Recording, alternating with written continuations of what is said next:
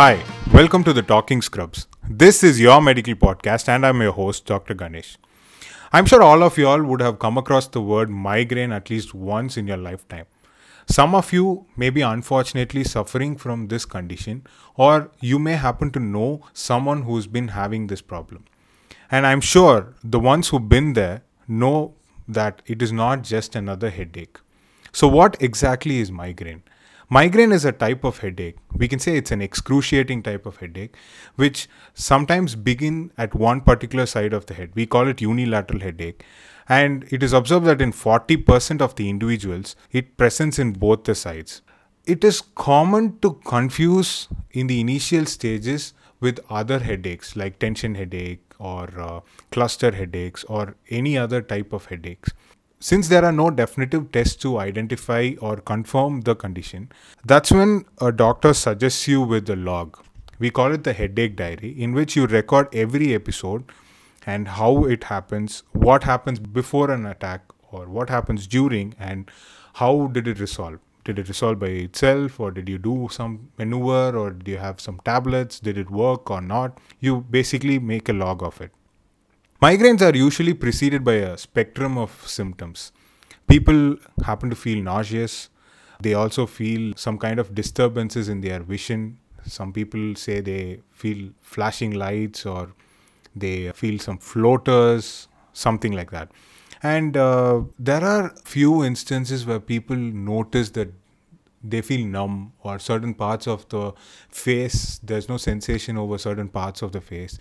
Some people do have extreme presentations. Migraines are usually triggered by certain things. It's a very long list. However, bright lights, loud noises, strong smell like in a perfume or some strong bad odor and lack of sleep are found to be the most common triggers. Although you can control these triggers, there are few stimulants which are difficult to control. Say, for example, stress is one among the possible triggers of migraine, which is one of the hardest to control. And even for women, they experience something called the menstrual migraine, which occurs due to the drop in estrogen levels quite before their period. So, these are the things which we don't have control on. So, how can we prevent this? First and foremost thing to do is to identify the triggers. Like what is causing this condition? Why do you have this problem? And once you know that you know how to control it. Say some people may have migraines after eating cheese.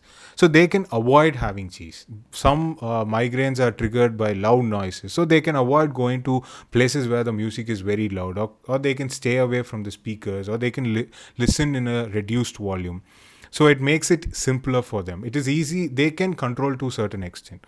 Apart from that reducing weight have proven to some people to reduce uh, the instances of migraine. So keeping a regular exercise schedule helps you in two ways. One it reduces the stress which and also it helps you to get a better sleep. So your attacks will be less frequent.